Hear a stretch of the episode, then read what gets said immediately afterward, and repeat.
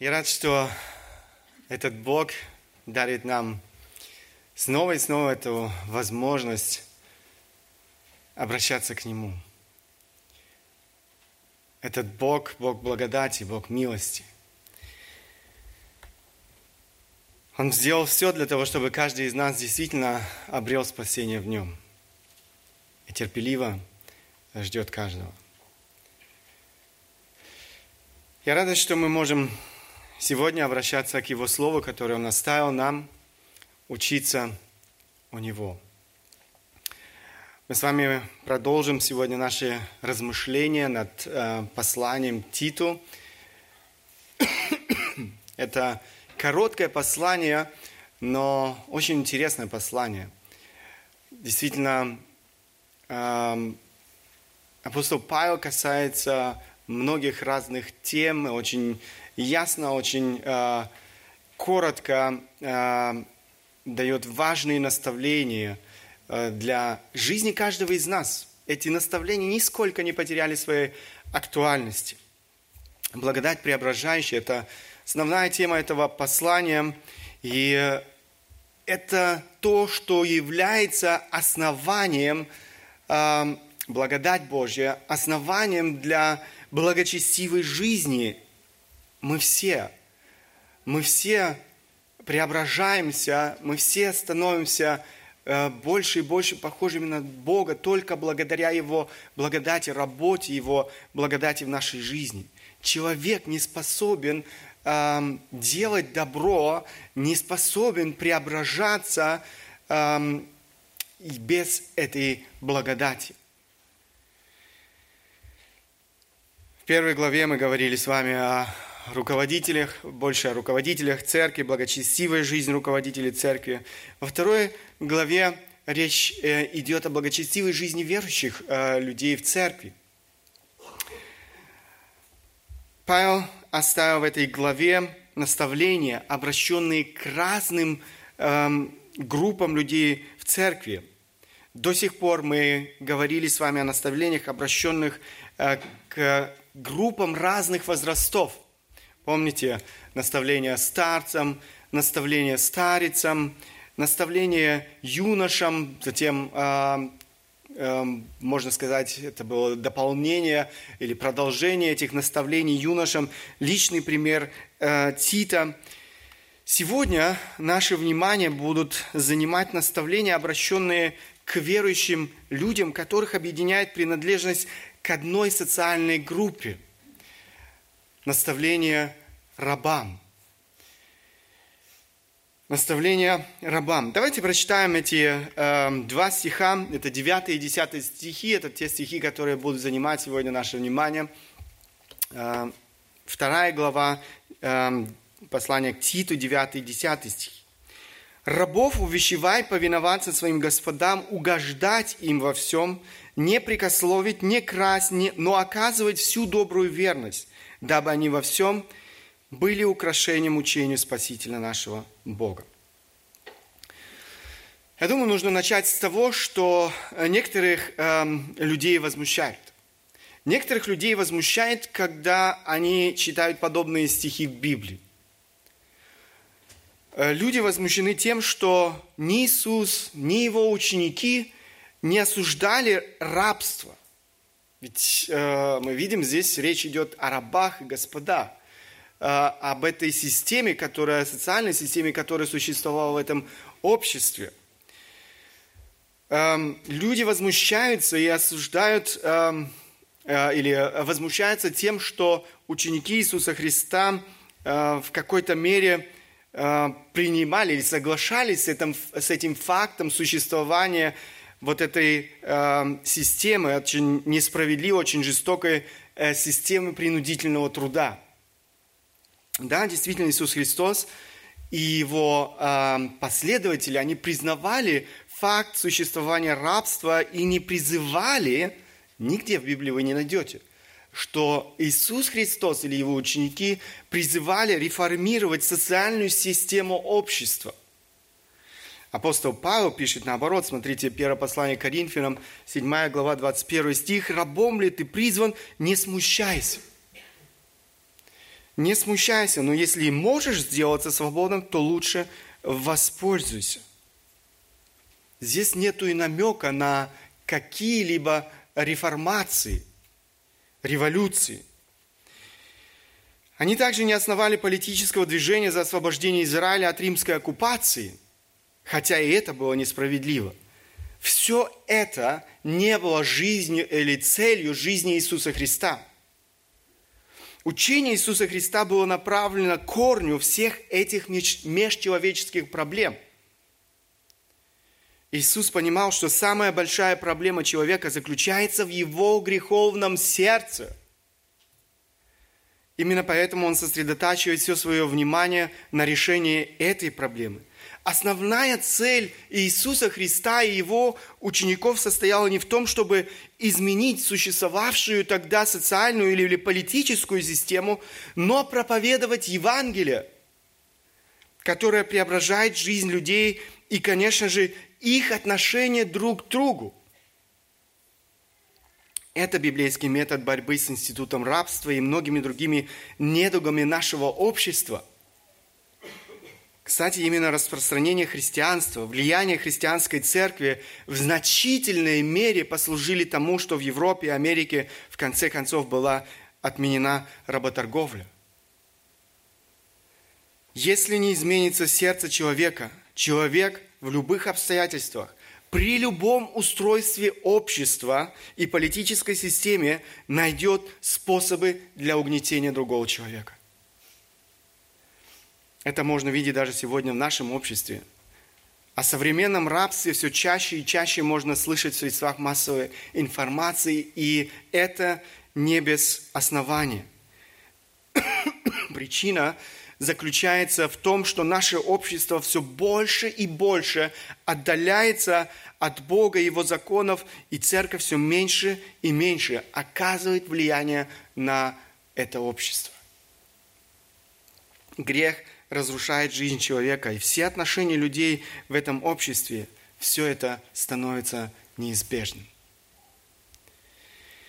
Все эти важные истины, о которых мы с вами коротко говорили, не потеряли своей актуальности и в наши дни. Бог не призывает нас преображать социальную систему, идти и свергать политические власти, осуществлять революцию, идти на баррикады, но Бог призывает нас идти и проповедовать Евангелие. Это то, о чем мы с вами будем говорить и сегодня – Итак, наставления Павла обращены к рабам. Эм, но, опять же, некоторые, возможно, спросят, э, какое отношение эти наставления, обращенные к рабам, э, имеют тогда сегодня к нам. Ведь наше положение сегодня так отличается эм, от э, того положения, в котором находились эти люди, которым, обращено было, к которым были обращены эти наставления – да, это так. Однако все эти принципы сегодня нисколько не потеряли своей актуальности для нас и применимы э, к взаимоотношениям работника или же сотрудника фирмы к своему работодателю на рабочем месте. Через эти стихи Бог учит нас правильному отношению к работодателю и, конечно же, к той работе, которую мы совершаем ежедневно.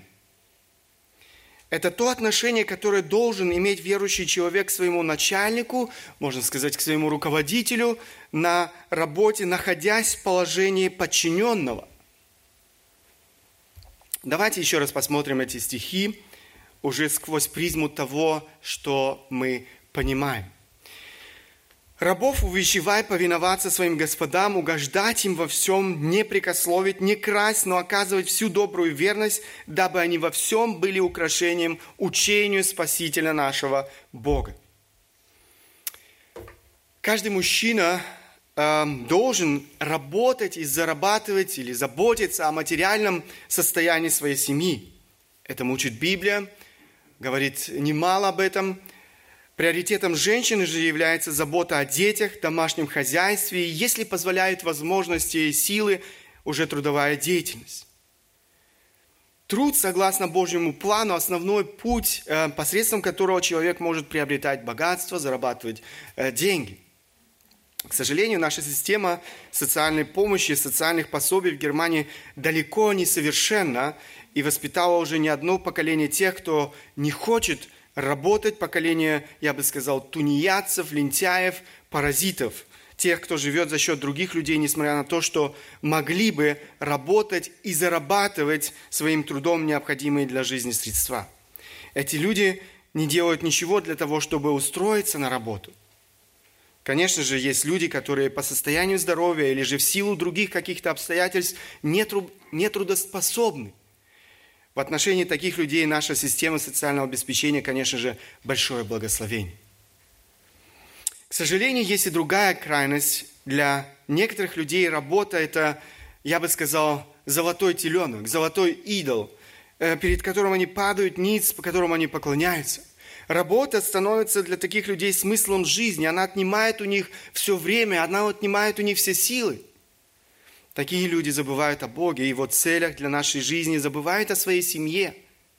Они разрушают свою жизнь и жизнь своего окружения. Зарабатывать деньги – это не единственная и не основная цель нашей трудовой деятельности. Основная цель нашей жизни – и это касается всех сфер нашей жизни, это прославлять нашего Бога. Это относится и ко всему тому, что мы делаем на работе. Мы проводим неимоверно много времени на работе, больше, чем с семьей и больше, чем в церкви. Это нужно признать. Я читал, что большинство людей проводят 24% всей своей сознательной жизни на работе – Представьте себе, практически четверть всей жизни вы проведете или провели, будете проводить на работе. На работе мы соприкасаемся с неверующими людьми вокруг нас и имеем эту уникальную возможность свидетельствовать им о любви Божьей. Мы можем и должны стать для них живым Евангелием на нашем рабочем месте. Эти люди не приходят на богослужение в церковь, они не читают Слово Божьего, но у них есть возможность увидеть жизнь, которая преображена Евангелием. Наше рабочее место – это миссионерское поле. Я не знаю, видите ли вы это в своей жизни так, но твое рабочее место – это миссионерское поле. Бог поставил тебя сегодня э, на это место, в окружении этих людей – для того, чтобы ты свидетельствовал им о Боге. Это то, чего нам нельзя забывать. Посмотрите, второе послание Коринфянам, 5 глава, 20 стих. «Итак, мы посланники от имени Христова, и как бы сам Бог увещевает через нас, от имени Христова просим, примиритесь с Богом». Каждый из нас является этим посланником от имени Христова. Если вы познали Бога, если вы обрели спасение в Боге, вы сегодня являетесь посланником Бога. Вы являетесь, другим словом, миссионером на этой земле, в вашем окружении. Ответственность каждого из нас помочь людям с которым мы соприкасаемся в своей жизни, примириться с Богом. Чтобы мы могли, или чтобы мы были эффективными миссионерами на нашем рабочем месте, нам нужно жить в соответствии с Божьей волей. Мы должны иметь характер, который отображает самого Бога. Этот характер должен проявляться не только в моей семье, в церкви, но и там, где я работаю там, где я провожу очень много времени. Апостол Павел говорит о пяти качествах характера каждого из нас в наших отношениях с нашим работодателем, на нашем рабочем месте. Посмотрите, давайте посмотрим эти отличительные качества характера богобоязненного сотрудника или подчиненного, можно сказать. Отличительные качества характера богобоязненного подчиненного или сотрудника. Самое первое качество, которое сразу же бросается нам в глаза, это покорность. Посмотрите, 9 стих, начало этого стиха. рабов увещевай повиноваться своим господам. В принципе, здесь все очень однозначно. Это, здесь используется знакомое нам уже греческое слово э, «юпотасо». Посмотрите, это слово переводится как «подчинять», «покорять» э, или же «повиноваться», «слушаться». Э, это слово состоит, греческое слово состоит из двух слов. «Hypo» это э, переводится «под», и «тасо» – «расставлять», «приводить в порядок». Это слово, из, э, помните, мы когда с вами говорили о взаимоотношениях мужа и жены, там тоже используется это слово. Оно взято из военной терминологии. Оно описывает отношение подчиненного, от которого требуется безусловное, неукоснительное выполнение приказа вышестоящего офицера. Посмотрите, апостол Павел мог бы выбрать здесь другое слово. Да, в греческом языке есть другие слова, которые имеют немножко другой оттенок. Но он выбирает это слово. Он говорит о неукоснительном выполнении приказа вышестоящего офицера. То есть э, использует слово, которое именно этот аспект подчеркивает. Конечно же, я хочу сразу оговориться, что ни один работодатель не имеет абсолютной власти. Если он требует от своего подчиненного, верующего человека, что-то, что противоречит Слову Божьему, что Библия однозначно определяет как грех, то верующий человек должен должен проявить свою всю решимость и с уважением отказаться делать то, что требует от него его начальник. Для некоторых это, возможно, будет стоить ему работы. И я знаю таких случаев немало. Когда верующие люди говорили однозначно, нет, я этого делать не буду. И это стоило им работы. Но я точно так же видел, как Бог заботился об этих людях в их жизни – заботился о том, чтобы они могли найти другую работу, где они дальше могли быть этим Божьим свидетельством э, в этом мире для своего окружения. Бог заботится. Там, где мы остаемся твердыми в нашем желании действительно быть послушным в первую очередь Богу. И затем все остальное. Власть работодателя точно так же установлена Богом, как и власть э, правительства, государства или другие э, авторитеты, которые сегодня существуют в жизни каждого из нас в этом обществе. Посмотрите, апостол Павел пишет послание к римлянам, 13 глава, с 1 по 2 стихи. «Всякая душа да будет покорна высшим властям, ибо нет власти не от Бога. Существующие же власти от Бога установлены. Посему противящиеся власти противятся Божьему установлению, а противящиеся сами навлекут на себя осуждение. То есть здесь, говорится, в общем плане речь идет, конечно же, о, власти в этом государстве, но это включает и все, все, э, всякую другую власть, которая сегодня существует в этом обществе. И Бог таким образом устроил это общество, это является благословением для каждого из нас. Проявляя послушание своему начальнику на работе, я повинуюсь в первую очередь Богу. Это то, что мы должны понимать. Это то, что требует от нас сам Бог. Причем речь не идет о повиновении принудительном, знаете, такое, сквозь зубы. Но добровольном повиновении. Мы должны понимать э, и всегда помнить, что мой первый господин, которому я служу, является не начальник на работе, но сам Бог – все, что я делаю на работе, я делаю в первую очередь для самого Иисуса Христа. Он мой первый работодатель. Таким образом, все то, что я делаю на работе, как я уже сказал, должно прославлять Бога. Знаете, что меняется? Когда мы имеем вот это правильное отношение и видим, а, а, знаете, все наши отношения в правильном свете. Мое рабочее место становится местом поклонения и почитания Бога. Мое рабочее место становится местом поклонения и почитания Бога. В другом своем послании Павел пишет, посмотрите, рабы, во всем повинуйтесь господам вашим по плоти, не в глазах только служа им, как человекоугодники, но в простоте сердца, боясь Бога. И все, что делаете, делайте от души, как для Господа –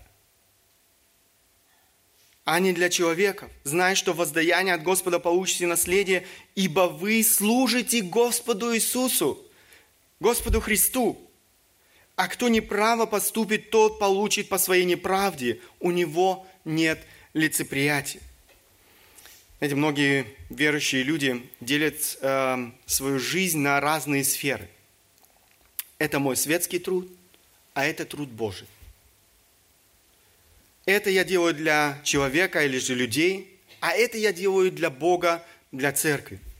Знаете, мы не имеем права на такое разделение. Разделение нашей жизни на разные сферы. Эм, вот это труд светский, это труд Божий. Все написано, все, что мы делаем в нашей жизни, мы должны делать от души, как для Господа, а не человека. И это касается нашего труда, нашей трудовой деятельности. Мы должны трудиться в первую очередь не для работодателя, но для Господа. Мы должны опасаться человека угодничества, где бы то ни было, и, конечно же, на рабочем месте. Павел говорит, не в глазах только служа им, как человекоугодники. Человекоугодничество – это не что иное, как идолопоклонство. Человекоугодничество – это одна из форм лицемерия. Человек выдает себя за того, кем он на самом деле не является. Он притворяется. Он играет в театр. Когда начальник меня видит, я работаю с показной старательностью. Как только его нет рядом со мной, мне не обязательно прилагать усилия, мне не обязательно прилагать старания. Я даже себе могу позволить расслабиться, заняться чем-то в рабочее место, что не имеет никакого отношения к моей работе. Мы, возможно, можем обвести своего начальника вокруг пальца, но не Бога, который всегда наблюдает за нашей жизнью и знает, в конце концов, отношение нашего сердца. Люди очень часто увлечены человекоугодничеством на работе, желая быть на хорошем счету у своего начальника, ожидая похвалы которые на самом деле они не заслуживают. Эм, они делают это для того, чтобы продвинуться по службе, для того, чтобы занять более лучшее положение или же добиться повышения зарплаты. Но Библия осуждает такое лицемерие. Ты не можешь ожидать Божьего благословения, если Бог не является центром твоей жизни. В частности, на работе. Каждый день, находясь на работе, ты должен спрашивать себя, Господи, как я могу угодить Тебе сегодня здесь, в этих отношениях? Я должен иметь правильное отношение к Богу. Павел пишет, но в простоте сердца, боясь Бога. Посмотрите, это то, тот отрывок, который мы с вами читали в послании к Ефесянам тоже обращается к этой теме и, и говорит, рабы, повинуйтесь господам своим по плоти со страхом и трепетом перед Богом. Со страхом и трепетом в простоте сердца вашего к, к Христу. Не с видимой только услужливостью, как человека-угодники, но как раб, рабы Христовы, исполняя волю Божью от души, служа с усердием как Господу, а не как человеком, зная, что каждый получит от Господа по мере добра, которое он сделал, раб ли или свободный. Такая проблема существовала уже в то время. И я уверен, эта проблема существует и в наше время. Она не потеряла своей актуальности. Мое послушание к моему начальнику должно исходить не из каких-то грязных, корыстных побуждений – эгоистичных побуждений, но из любви и глубокого почитания к Богу. Тогда все то, что мы делаем, мы будем делать как для Господа, и это обязательно будет вознаграждено Богом. Бог найдет способы вознаградить мою преданность Ему. Но Бог точно так же предупреждает, лицемерие не останется без наказания. Кто-то, возможно, спросит, но что делать, если мой начальник высокомерный? Жадный, грубый, жестокий, подлый человек. Ведь э, Легко подчиняться своему руководителю где-то на предприятии, если он мягкий, доброжелательный человек. Что делать, если это не так? И на этот вопрос мы находим ответ э, в Библии. Посмотрите, 1 Петра, э, 1 послание Петра, 2 глава, 18 стих. «Слуги, э, со всяким страхом повинуйтесь господам, не только добрым и кротким, но и каким? Суровым. Независимо от того, как ведет себя начальник, как ведет э, себя твой руководитель. Это не отменяет нашу ответственность подчиняться своему начальнику на работе. Конечно же, если положение невыносимо, в отличие от рабов того времени, у нас есть сегодня возможность уволиться с работы и искать другую работу. У нас есть сегодня эта свобода. Но повеление остается неизменным. Мы должны проявлять послушание своему руководителю на работе, независимо от того, как он себя ведет. Кстати, эти принципы распространяются и на христианские организации. Некоторые верующие люди думают, если мой работодатель, мой руководитель верующий человек, то это э, меняет положение вещей. Да, Библия учит, что мы верующие действительно одно во Христе. Но это равенство во Христе нисколько не отменяет Божье установление в, отношении, в отношениях работодателя и сотрудника. Павел и об этом говорит э, в одном из своих посланий. Это современный перевод, я прочитаю вам, э, вернее, это синодальный перевод, я прочитаю вам современный перевод, там немножко яснее – те, кто находится под игом рабства, пусть относятся со всем уважением к своим хозяевам, чтобы ни имя Бога, ни наше учение не были опорочены. Рабы, у которых хозяева христиане, не должны оказывать им меньше уважения на том основании, что они братья. Наоборот, они должны служить еще лучше, потому что те, кому они служат, верные и любимые братья. Этому ты должен учить людей и к этому их призывать. Это некоторые важные принципы, а, о которых очень ясно говорит Священное Писание. Бог ожидает покорности в этих взаимоотношениях. И каждый из нас в той или иной мере находится в этих взаимоотношениях. Может быть, не каждый из нас уже э, работает, но я думаю, эти принципы распространяются и на другие взаимоотношения в нашей жизни. Даже если вы сегодня не находитесь эм, вот э, этих взаимоотношениях работодателя и сотрудника или же рабочего. Итак, мы с вами говорили о покорности. Следующее важное качество характера богобоязненного подчиненного или же сотрудника – это старательность. Давайте э, посмотрим еще раз наш текст. Это 9 глава. Следующее э, предложение. Рабов, увещевая повиноваться своим господам, угождать им во всем. Угождать им во всем. Здесь э, вы можете увидеть перевод этого слова с греческого благоугодный, угодный, приятный, приемлемый. Эм, опять же, вы должны понять все эм, то, о чем здесь говорит апостол Павел, уже ничего общего не имеет с человекоугодничеством. Речь идет о желании сотрудника или рабочего угодить своему начальнику, причем Павел добавляет здесь еще во всем. Речь идет о принципиальной готовности прийти на помощь э, в любых обстоятельствах. Это не что иное, как проявление любви на работе в моих взаимоотношениях, которые я имею. Это желание продиктовано не какими-то корыстными эгоистичными побуждениями. Э, я хочу что-то этим сам добиться, э, каких-то своих целей. Но я хочу проявить любовь э, к моим коллегам по работе, к моему начальнику. Это желание послужить Богу, угодить Богу. Я прилагаю старания независимо от того, находится мой начальник сейчас рядом со мной или же он отсутствует.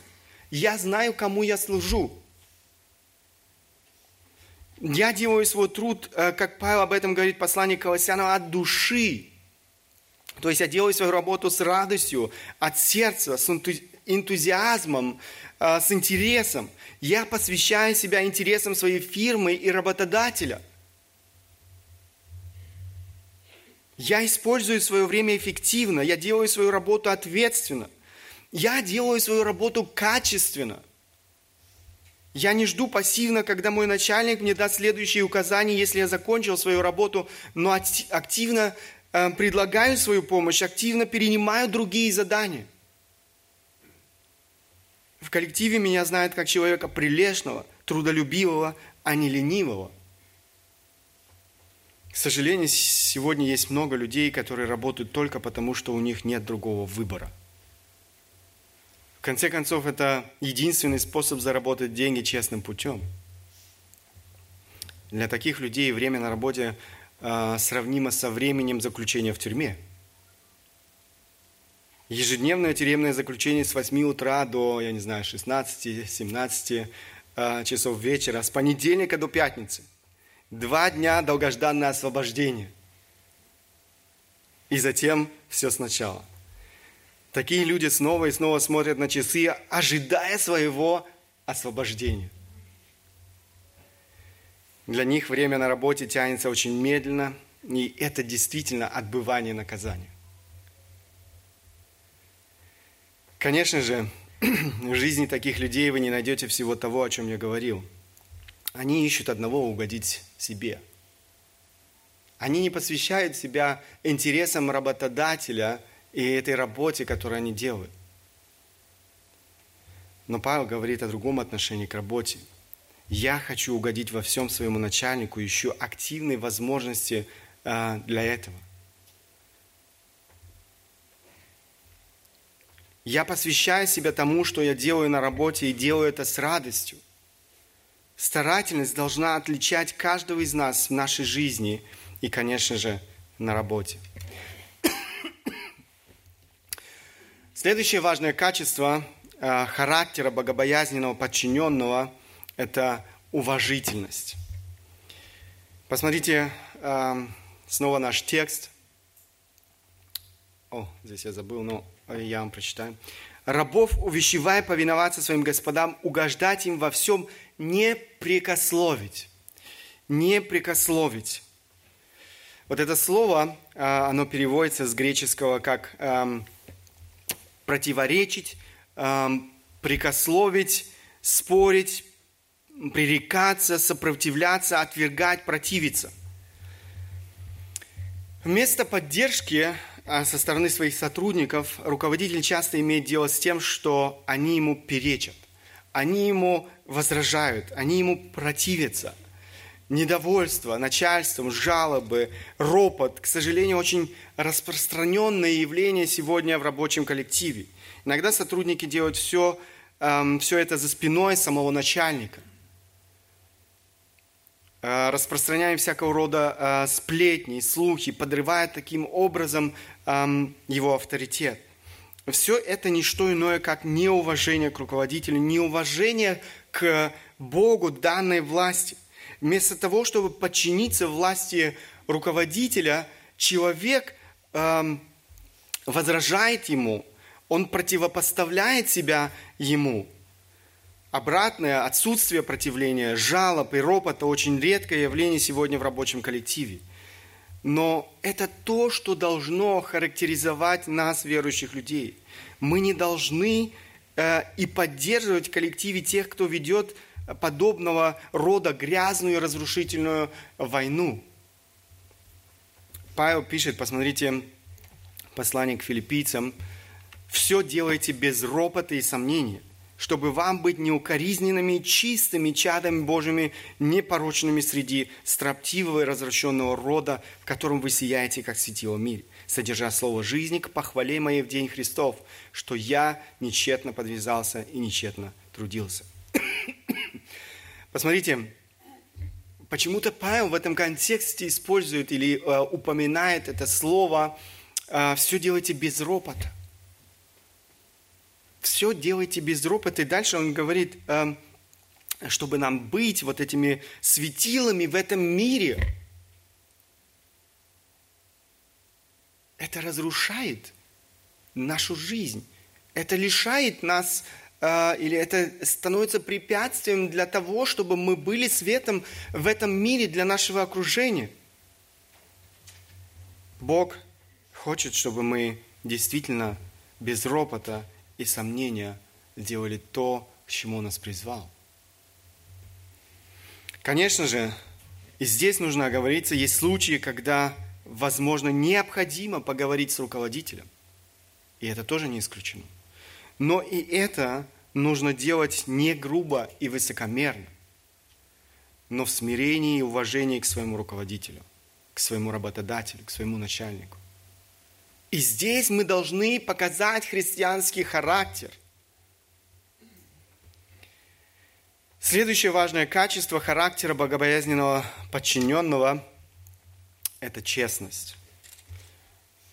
Посмотрите еще раз на наш текст, который я тоже опять забыл указать. Но слово вы видите здесь.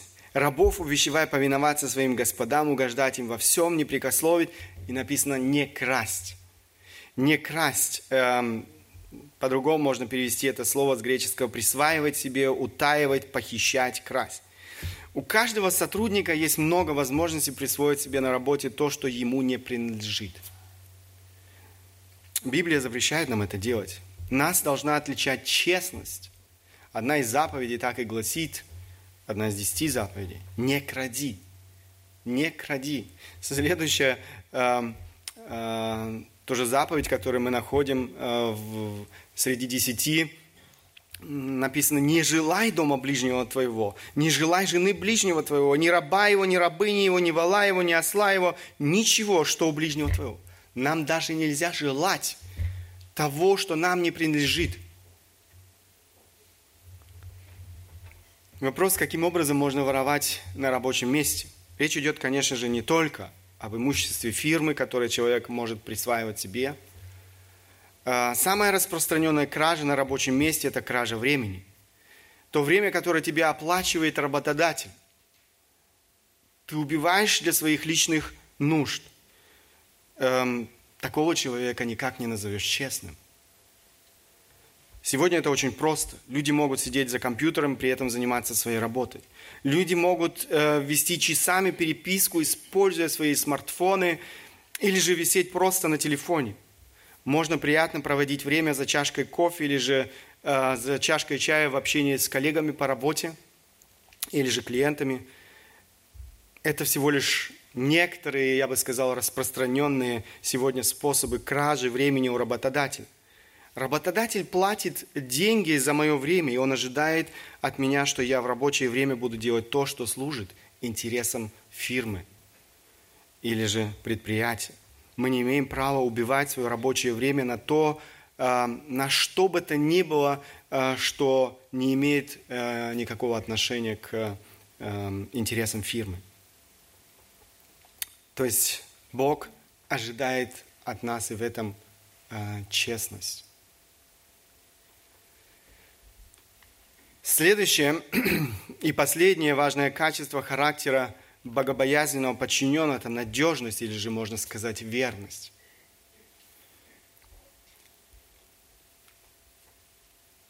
Посмотрите э, наш текст. «Рабов, увещевая повиноваться своим господам, угождать им во всем, не прикословить, не красть, но оказывать всю добрую верность». Оказывать всю добрую верность. Верность, надежность – еще одно качество, которое должно отличать каждого верующего человека в его жизни и на его рабочем месте. Твой руководитель, твои коллеги по работе должны знать тебя как надежного человека, как человека, на которого можно положиться, как человека, на которого можно опереться. Это человек, который имеет безупречную репутацию или же доброе имя. Он неизменчив, как погода – он не зависит от настроения, он всегда готов подставить свое плечо. Надежный человек – это, в принципе, человек, который проявляет во всем том, о чем мы сегодня уже с вами говорили, постоянство. То есть он постоянен в своей покорности, он постоянен в своей старательности, в своей уважительности, честности, и это делает его человеком надежным. Я очень хотел бы, чтобы именно такими нас знали люди в нашем окружении. В семье, в церкви и, конечно же, на работе. Один из лучших примеров, в котором э, мы ярко видим это качество, это Иосиф. Он действительно был рабом, который переходил из одних рук, можно сказать, в другие. Но независимо от того, на кого он работал, он показывал себя как надежный, верный человек, э, который был покорен своим господам, проявлял старание и уважительное отношение, был честным. По этой причине ему доверяли много. Патифар доверил ему весь свой дом для управления. Посмотрите. «И снискал Иосиф благоволение в очах его и служил ему, и он поставил его над домом своим, и все, что имел, отдал на руки его». Иосиф проявлял верность своему господину. Испытания не заставили себя ждать. Жена Патифара пыталась э, соблазнить Иосифа, но и здесь Иосиф верен своему господину. Посмотрите, мы читаем об этом. «И обратила взоры на Иосифа жена господина его и сказала, спи со мною». Но он отказался и сказал жене господина своего, «Вот, господин мой не знает при мне ничего в доме, и все, что имеет, отдал в мои руки. Нет больше меня в доме сем. И он не запретил мне ничего, кроме тебя, потому что ты жена ему. Как же, э, как же сделаю я сие великое зло и согрешу пред Богом?» Он бежит от нее, но развратная жена Патифара обвиняет его в попытке изнасилования, за что ее муж, не разобравшись, бросает Иосифа в темницу. И в темнице очень скоро Иосиф, э, в темнице очень скоро Иосифа узнают как человека, на которого можно положиться, человека надежного, человека верного, даже в тюрьме, в этих условиях. Скажем, кто оказывается обычно в тюрьме? Надежные люди, на которых можно положиться – но здесь даже среди этих людей вдруг заметили человека, который надежный. Главный страж ставит его над всеми узниками и передает ему всю ответственность за дела в темнице. Посмотрите, главный страж поставил Иосифа над всеми узниками, и он отвечал за все дела в темнице. В конце концов, мы знаем, что Иосиф становится вторым лицом в Египте после фараона – Бог использует этого человека для осуществления своих планов. Почему Иосиф так быстро обретал благоволение у своих хозяев? Причина одна. Он имел страх Божий. Он имел, имел страх Божий в своем сердце и служил в первую очередь не людям. Он мог ожесточиться на Бога, на этих людей. Он мог э, говорить о том, как все несправедливы вокруг. Но он не делал этого. Он покорялся Богу в первую очередь и тем людям – которым он служил. Именно поэтому он был, эм, был всегда для своего окружения людей неверующих большим благословением. Сейчас можно было много об этом говорить, но у нас нету для этого времени. Я уже говорил, что Бог имеет призвание для нашей жизни. Мы призваны быть светом в этом мире – мы призваны указывать своей жизнью на Бога, нашего Создателя и Спасителя. Именно об этом говорит апостол Павел, завершая свои наставления, обращенные к рабам. Он говорит о важной цели благочестивой жизни на рабочем месте. Важная цель благочестивой жизни на рабочем месте. Посмотрите, второй стих. «Дабы они во всем были украшением учителю Спасителя нашего Бога». Дабы они во всем были украшением. Эти рабы, должны были стать своей жизнью украшением учению Спасителя нашего Бога. Это слово э, «быть украшением», видите, здесь перевод э, с греческого языка «приводить порядок», «устраивать», «убирать», «поправлять», «украшать». Наша ответственность – подчеркнуть красоту Евангелия, подчеркнуть красоту учения Иисуса Христа – если вы когда-нибудь покупали какие-то э, дорогие ювелирные изделия, вам в ювелирном магазине не подавали их, э, я не знаю, на газете, э, пропитанной жиром. Такого, я думаю, никто из нас еще не э, испытал.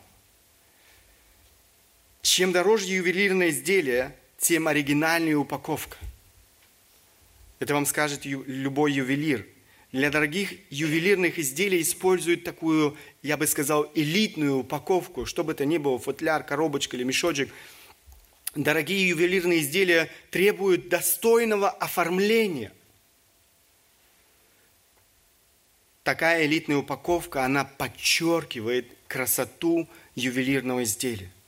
Вот это то, что должны делать мы своей жизнью на рабочем месте.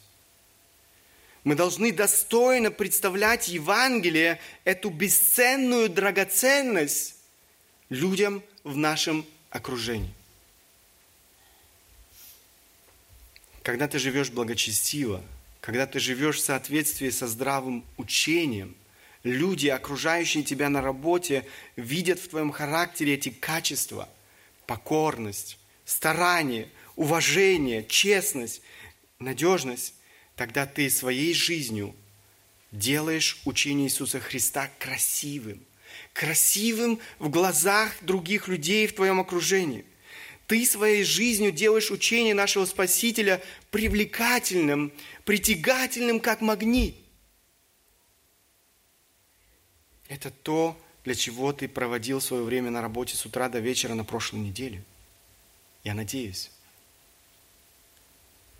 Это важная цель нашего труда. Это то, для чего ты, проснувшись завтра утром, пойдешь на работу.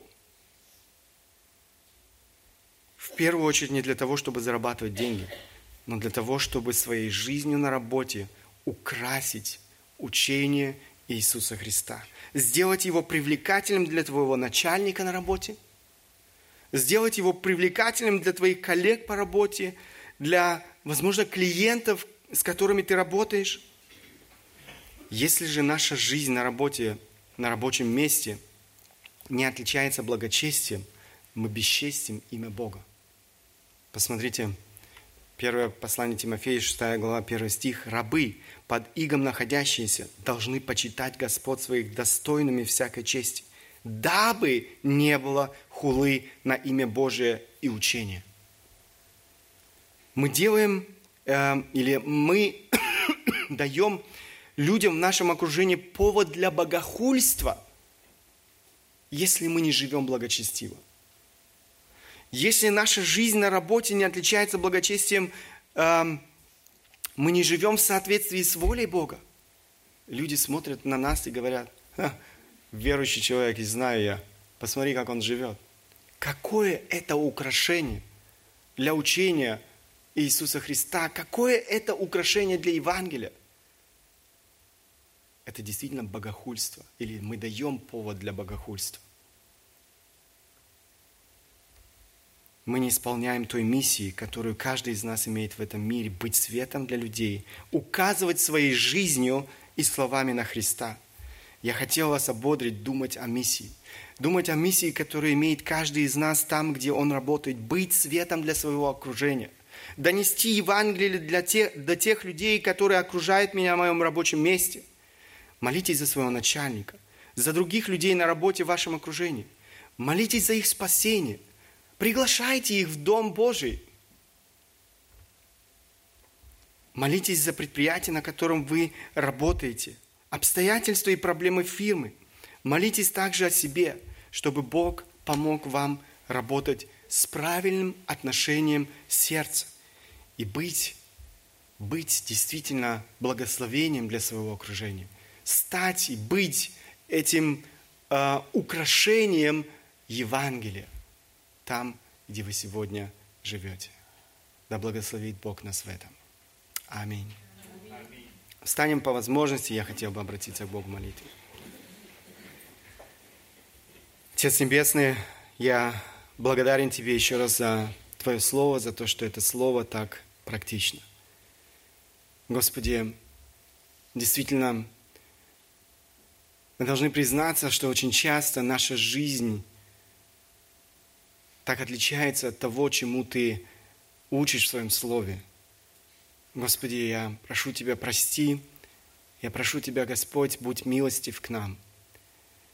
Господь, я очень прошу Тебя о том, чтобы эти истины не, не оставили нас без эм, радикальных перемен в нашей жизни – но чтобы каждый из нас действительно искренне желал. Желал того, что желаешь ты, того, что ты ожидаешь от нас, того, что ты требуешь от нас, того, что Ты повелеваешь нам. Господи, я прошу Тебя, помоги нам быть благословением для нашего окружения, там, где мы проводим сегодня очень много времени, на нашей работе.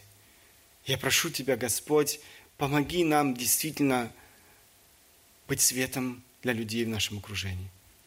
Указывать на Тебя, стать этим, быть этим украшением, Господи, Евангелия. Я прошу Тебя, Отец Небесный, благослови нас в этом. Мы понимаем, осознаем всю нашу немощь и просим Тебя, будь милостив к нам. Аминь.